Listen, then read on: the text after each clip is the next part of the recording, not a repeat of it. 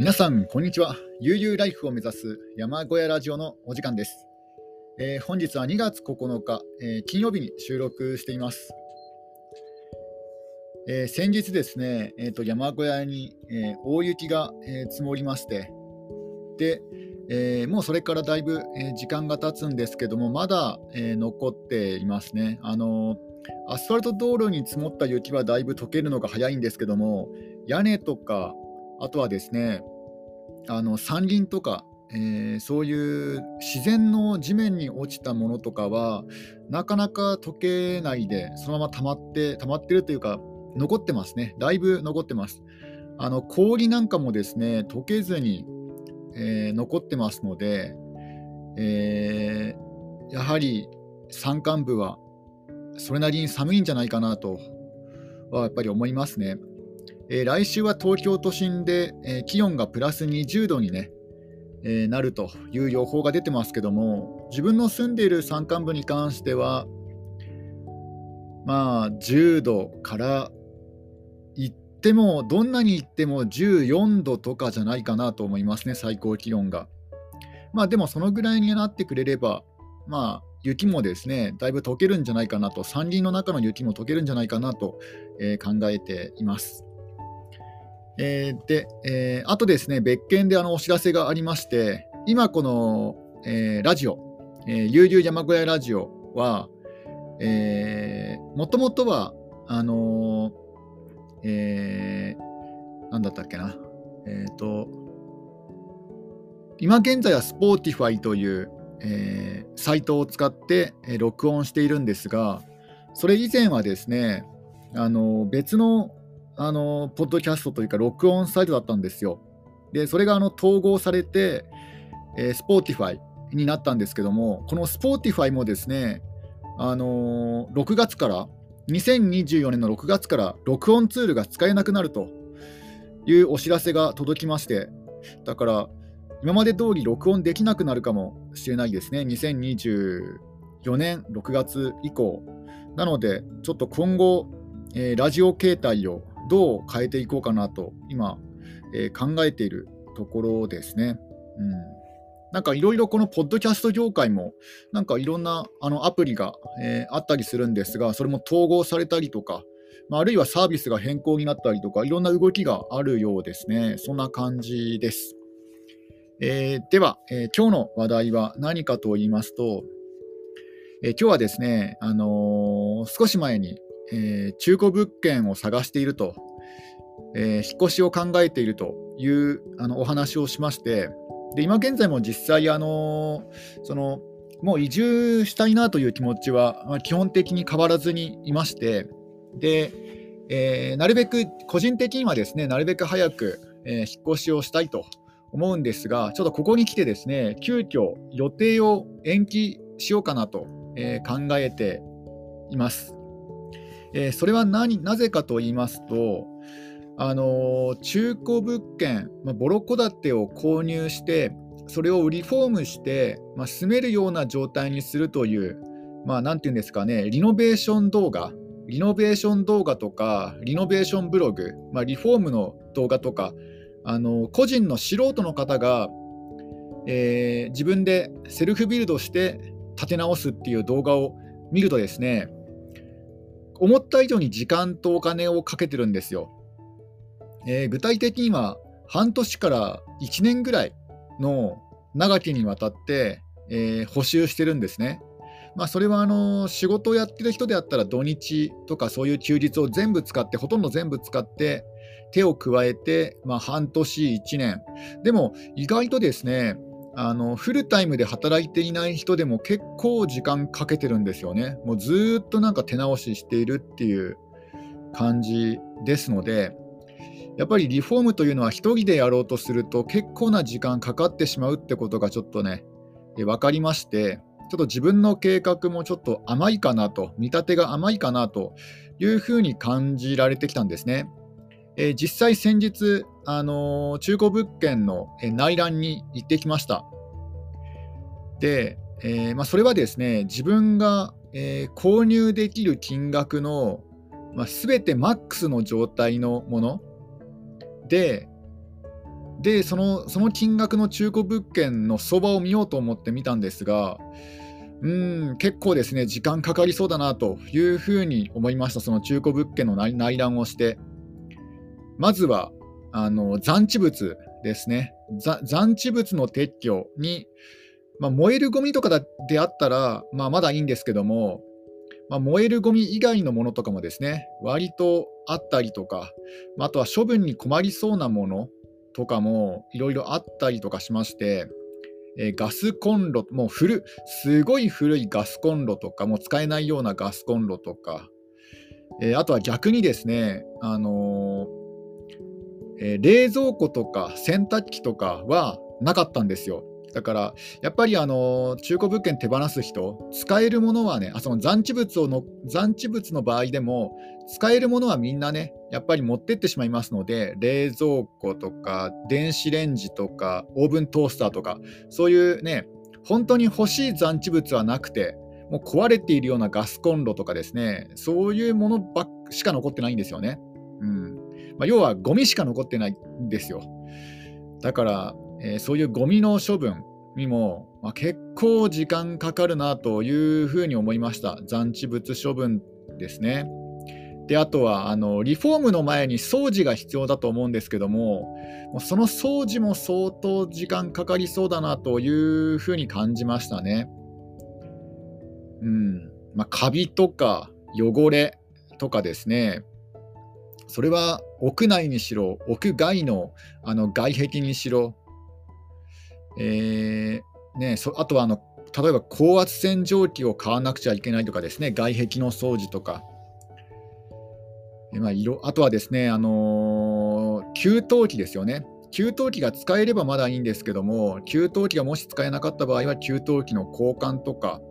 あとは電気、水道なんかのインフラ設備ですよね。もし水道管が壊れていたら、その水道管直しまで、ね、水回りというのは相当、えー、時間時間とお金がねかかってしまいますのでなのでそういうトータルで考えると相当時間かかりそうだなというふうに思えてきたんですね。えー、当初の計画では、まあ、中古物件さえ手に入れば、まあ、あとはね1部屋だけ片付けてその 1, 部屋で住みながら、まあ、手を加えればいいかなぐらいに考えていたんですが1部屋仮にですね1部屋をきれいにしたところで結局人間あのキッチンとあとはお風呂トイレは使うわけですのででキッチン使おうとなったら給湯器キッチンやお風呂を使おう使おうとなったら給湯器も必要になってくるしあとは水道がねちゃんと出なくちゃいけないし電気もガスも必要だしとか、まあ、いろんなね、必要になってくる手を入れなくちゃいけない設備、まあ、トイレもそうですよね。トイレがもし浄化槽であったら、その浄化槽が壊れていないかどうかのチェックとかね、壊れていたら修理しなくちゃいけないし、トイレがちゃんと水が流れるのかとかですね、もうそういったもういろんななんか手がかかりそうなような気がしてきました。うん、なのでちょっと見立てが甘いかもしれないですね。あの、本当に綺麗な物件で、えー、すぐに住めるような、例えばあの引っ越しのような感覚ですよね、賃貸物件の引っ越しのような感覚、感覚それの延長線上で考えていましたので、全然それだと無理だなというふうに思えてきたんですよ。なので、早くて今年中かなと、その引っ越し、えー、2拠点生活の本拠地の移動、うん、もうさすがに来年の冬は、もう冬がとにかく嫌なんですね。えー、山小屋暮らし、断熱材がね、あのー、いかにスタイロフォームとか入れたとしても、結局は、ね、杉のノジータとか合板とかね、あのー、せいぜい薄い数センチの断熱材の山小屋ですので、とにかく冬が嫌なんですよ。うん、春、夏、秋はまあいいとしても、とにかく冬だけでも、あのーどっか避難したいなと考えていますので、あの冬が来る前に、来年の冬が来る前、まあ秋ですね、どんなに遅くても12月には引っ越ししたいなというふうに考えています。なので、当初はですね、えー、春前に中古物件を購入して、春ぐらいから、まあ、住みながらあの引っ越しできればいいかなと考えていたんですが、ちょっとそれは考えが甘かったかなというふうにね、思えてきましたね。あとはあのリフォーム代ですよね。あの全部自分でリフォームしようと考えていたんですけども、全部自分で直したとしても、結構お金がかかるなというふうに思えてきました。先ほどの高圧洗浄機もそうなんですけども、他にもいろんなね、道具が必要になるなといういうふうに思うんですね。あの、一応自分自身が DIY やってますので、工具とか、最低限の工具とか、あとは脚立とか持ってるんですけども、それでもあのリフォームしようとなると、えー、いろいろ、えー、お金がかかるなというふうにね、思えてきましたね。ただ例えば壁紙とかですよね。あとは、あのー、基本的には古い中古物件は和式和和室？和室が多いですので、それをどうするかなんですよね。畳がそのまま使えればいいんですけども、まあ、多分使えないんじゃないかなと思うんですよ。だから、畳をね、どうせ畳が使えないんだったら、畳を全部処分して、で、使いやすいフローリングに変えるのもありかなとか思え考えてまして、で、フローリングにするとなると、またね、その板も必要になってくるだろうし、であとは、ね、あのまあ、本棚とか、まあ、壁そのものもそうですよね。壁そのものをどうするか、その壁紙を貼るだけで治ればいいんですけども、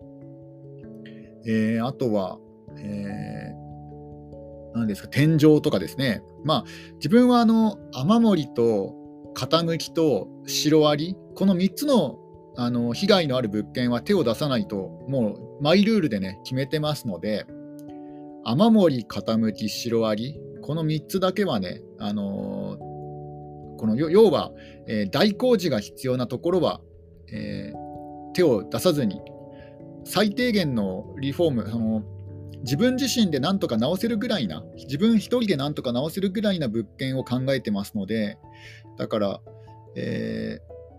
ー、でそこでそそれを考えていたのでそこまで、ね、手はかからないだろうなと考えていたんですけどもそれでさえちょっとね考えが甘かったかなと、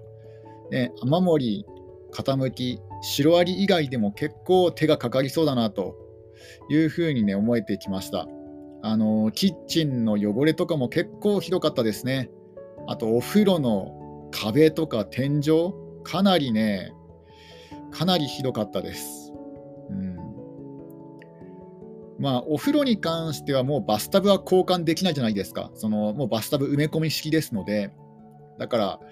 まあ、やれることはね、もう本当きれいにするぐらいだと思うんですけども、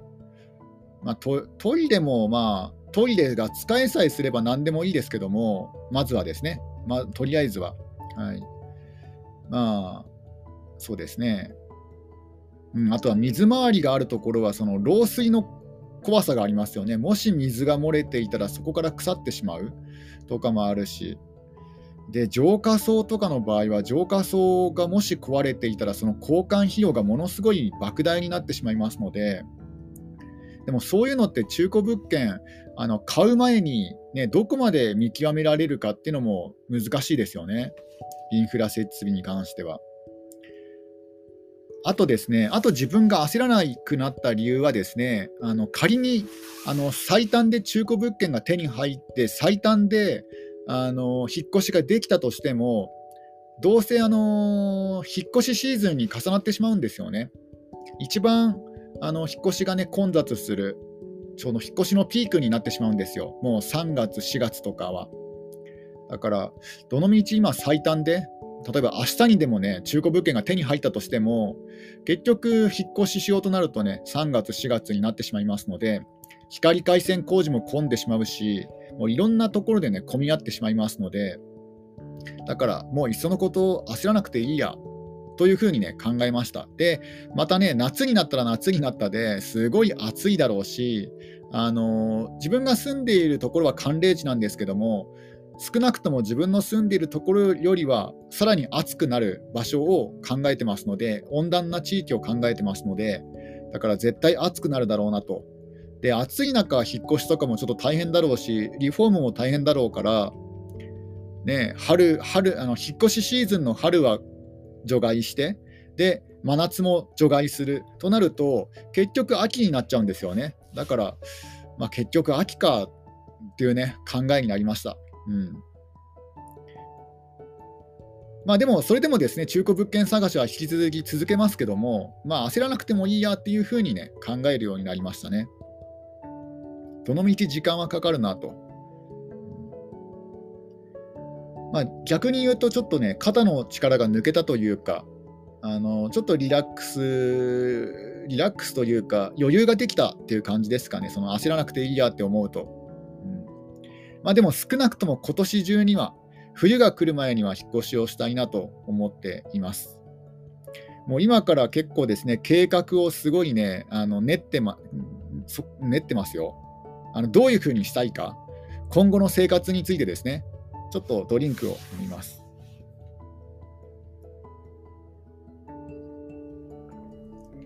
まあ、取らぬ、取らぬたぬ、取らぬたぬきの川山用とか言いますけども、なんか人間不思議なもので、ね、引っ越ししようとか考えると、まだね、物件も手に入っていないのに、もうなんか生活のなんか計画とか立てちゃうんですよね。で、こ後半はですね、今回のラジオの後半は、えー、新生活の計画についてね、お話ししようと思います。えー、まずですね、あの新生活何をしたいか、あのもしすぐには無理ですけども、また貯金を貯めて、また貯金を貯めるか、あるいは宝くじが当たった場合の話ですね。あの薪ストーブをまたね、導入しようかなと思えてきました。あの自分がですね、薪ストーブ失敗したんですけども、今の今住んでる山小屋で、えー、ひょっとすると薪ストーブが安い、安物の薪ストーブを使ったからかなっていうふうにもね、思えてきたんですよ。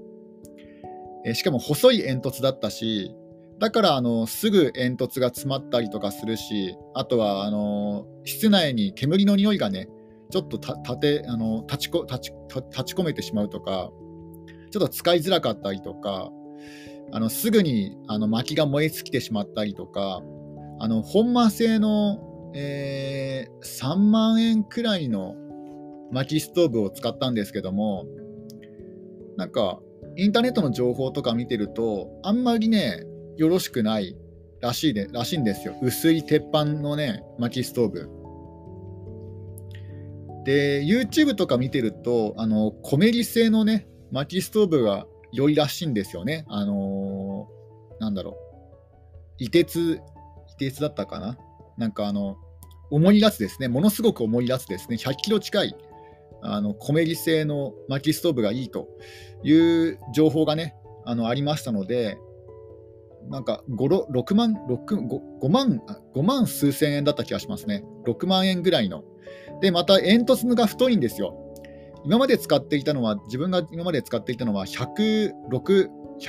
直径106センチ、え110センチだったっけな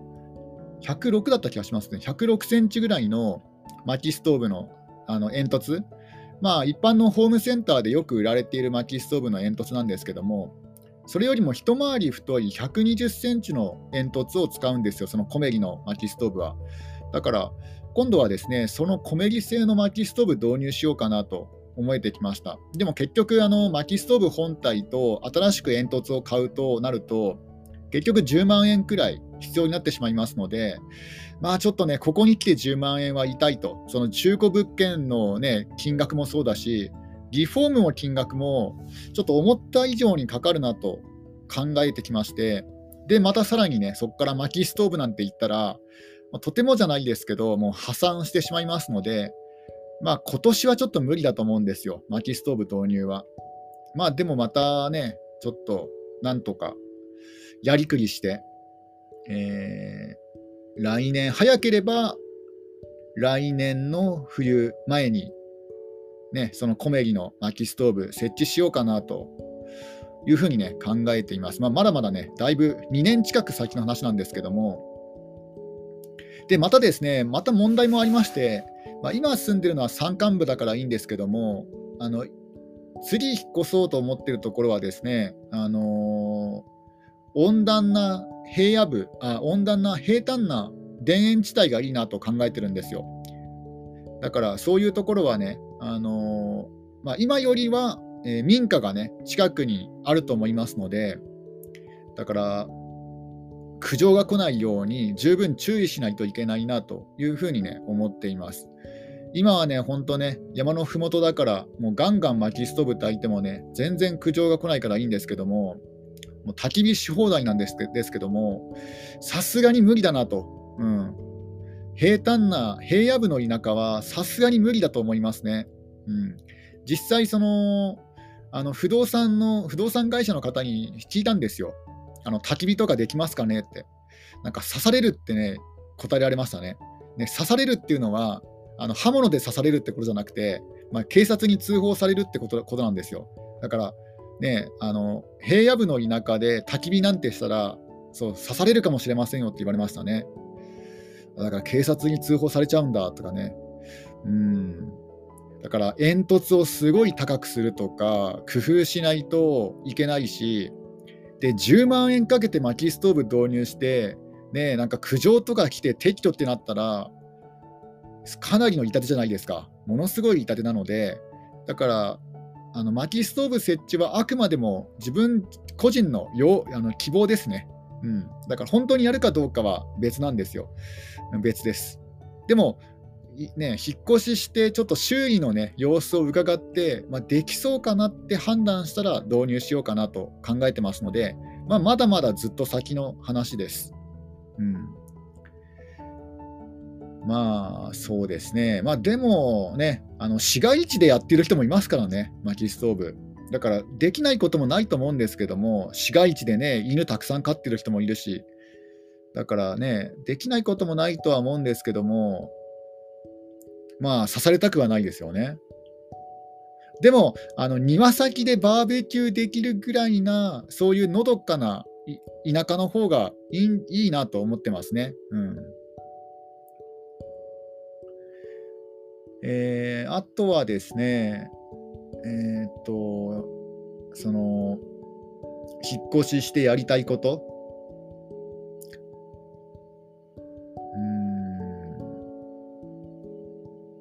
あ、のビニールハウスを建てたいと思ってるんですよ。まあ、ビニールハウス建てるのは今の、今でもね、できますけども、あのえー、自分が引っ越そうとすると、あの今飼ってるアヒルもね、引っ越しあの連れていくことになるんですけども、アヒル小屋をですね、木材で作ろうとすると、まあ、意外とね、かかってしまうんですよ、木材の鳥小屋っていうのは。で、いろいろ調べてみると、ビニールハウスで鳥を飼っている人もいるんですね。鳥小屋を、ビニールハウスを鳥小屋代わりにしている人、ビニールハウスの骨組みをあの使って。で、あそれだったら結構予算抑えられるし、万が一移動する場合、うんまあ、めったに移動することはないと思うんですけども、万が一移設する場合も、あビニールハウスだったら移設もしやすいなと考えまして、で今まで一度もですね、あのビニールハウスを、あのー、そのなんだろう、えー、使ったことがないですので、せっかく田舎暮らししてるのであったら、あのビニールハウス自体をですねどういうものかっていうのを確認したいんですよ。だから、ちょっとね、あのビニールハウス建てようと思ってます。もし引っ越しした場合。で、あのー、今はですね、あの山間部の田舎に住んでますので、まあ、傾斜地なんですよね。で、傾斜地ってビニールハウス建てにくいんですよ。だから、平坦な、まあ、庭付き物件を買ったら、まあ、ビニールハウス建てやすいんじゃないかなと考えてるんですよね。だから、あの引っ越ししたらビニールハウスを建てようと思ってます。で、あの本当のビニールハウスではなくて、あのビニールハウスの骨組みをね、基本として、えー、物置小屋とか、まあ、車庫はちょっとね、でかいかな、作ろうとするとでかでかくなっちゃいますので、まあ、車庫は無理かなと思うんですけども、まあ、鳥小屋とかですね、そういうものを作ろうと考えてます。だから、あのビニールハウスの骨組みを使って、で、あの上にはですね、ビニールを貼るんじゃなくて、えー、例えばですね、えー、ビニールカーテン、あのハトメのあるビニールカーテンを屋根にしたりとか、え、あとドアドアですね、ドアをつけて、あとはあの側面は、まあ、木材貼ってもね、ある程度の高さまで板張りしてもいいだろうし、うん、あとは防獣ネットをね、そのビニールハウスの骨組みに防獣ネットを囲うだけでもね、あの鳥小屋としては使えるんじゃないかなとかね、いろいろ、なんか、いろいろ考えてますね。今のところ、あの、引っ越ししてやりたいことは、薪ストーブと、まあ、ビニあの、えー、ビニールハウス。まあ、その2つ、今でもできるんですけどね、やろうと思えば今の今の山小屋でもできるんですけども、ただ、山小屋はちょっとね、あの狭いですので、あの薪ストーブを導入したらもう、それだけで結構な面積を使ってしまうんですよ。だから、ちょっとあのメリット、デメリットで考えると、狭い山小屋で薪ストーブ使うのは、ちょっとね、あのデメリットの方が多いなと、大きいなと思ってますね。あとはですね、あの二重窓ですね、二重窓。まあ、これこそ今の山小屋でやるべきだったんですけども、うん、そうなんですよね、今年の冬が来る前に二重窓にするべきだったなとあのアクリル窓で二重窓にできる、二重サッシにできる、あのそういったあの道具がですね、ホームセンターで売ってまして、ね、それをあの使おうかなと思ってます。だから真冬でもちょっと、あの暖かくなりますね。あの寒気というのはあの窓からやってくることが多いですので、大きい窓とか、そういうところから寒気がね、やってきますので、だからなるべく窓窓をですね、二重サッシなんかにして、寒さをね、抑えることができますので、引っ越ししたら、まあ、二重冊子にしようかな、その自分でですね、自分で二重冊子にしようかなと思っています。あの実際あの、以前、賃貸物件に住んでいた時にですね、1箇所二重冊子にしたんですよ。お風呂のお風呂の窓をですね二重冊子にしたんですね。まあ、この二重冊子にした理由はですね、あのちょっとあの、えー、隣の家からですねお風呂がなんか透かし透かしガラスではあるんですけどももう丸見えなんですよねだからまあそれ目隠しの理由で二重冊子にしたんですけどもでも逆にこれ暖かくなってですねあ二重冊子いいじゃんって思ったんですよで、えー、その時の経験からですねちょっと寒さ対策に二重冊子にしようかなと考えていますであとですね中古物件を買った場合はあ、あれが、あれを作ろうと思ってます。あの、縁側。うん。だから、まあ、縁側がもともとある物件だったらいいんですけども、もともとある物件でもちょっと木材でね、延長とかしようかなと思ってます。縁側に座って、そのペットそのペットゾーンと縁側をくっつけてしまって、あの、ペットの様子を見ながら寝転がれるような感じの空間を作ろうかなと思ってます。まあ、縁側を作って温室のような、あでもそうするとビニールハウスの鳥小屋必要なくなっちゃいますね。まあ、それでもいいかな。あの温室のような鳥小屋を作って、で、その温室の、あその縁側の、縁側の軒先に温室を作ると。で、そこで鳥を鳥とかペットを飼うというふうにしようかなと考えていますね。まあ、それにはまたですね、木材の値段とか、あるいはね、あ、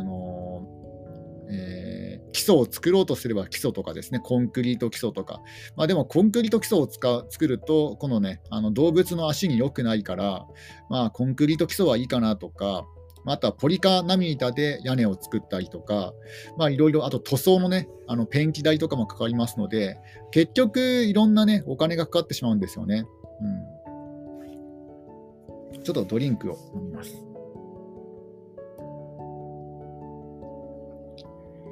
あとですね、今現在住んでいる傾斜地がですね、使いづらい理由はですね、車のメンテナンスができないんですよ。あの傾斜地で車のメンテナンスって基本できないんですよね。タイヤ交換だって危険だし、洗車ぐらいしかできないですね。だからこれがあの平坦になれば、まあ、車のメンテナンスもね、いろいろ広がるんじゃないかなと考えてるんですね。自分でできることが。だから、車庫を作って、まあ、小さい車庫をね、作って、まあ、そこで車の多少のメンテナンスは自分でできるようになってもいいだろうし、まあとは自転車用の車庫でもいいですよね。うん、あの平坦な田舎になれば、今よりも少なくとも今よりは自転車を使うと思いますので、あのコンビニぐらいだったら自転車で行きたいなとか思ってますので、だから自転車の修理ぐらいは自分でできるように、ね、なりたいなとは思ってますね。まあ、そんな感じですかね。でも、うん。そうですね。でもそう考えると、なんか意外とね、引っ越ししてからできることって、そこまで多くないかな。今とかあんまあんま変わんないかなって感じ。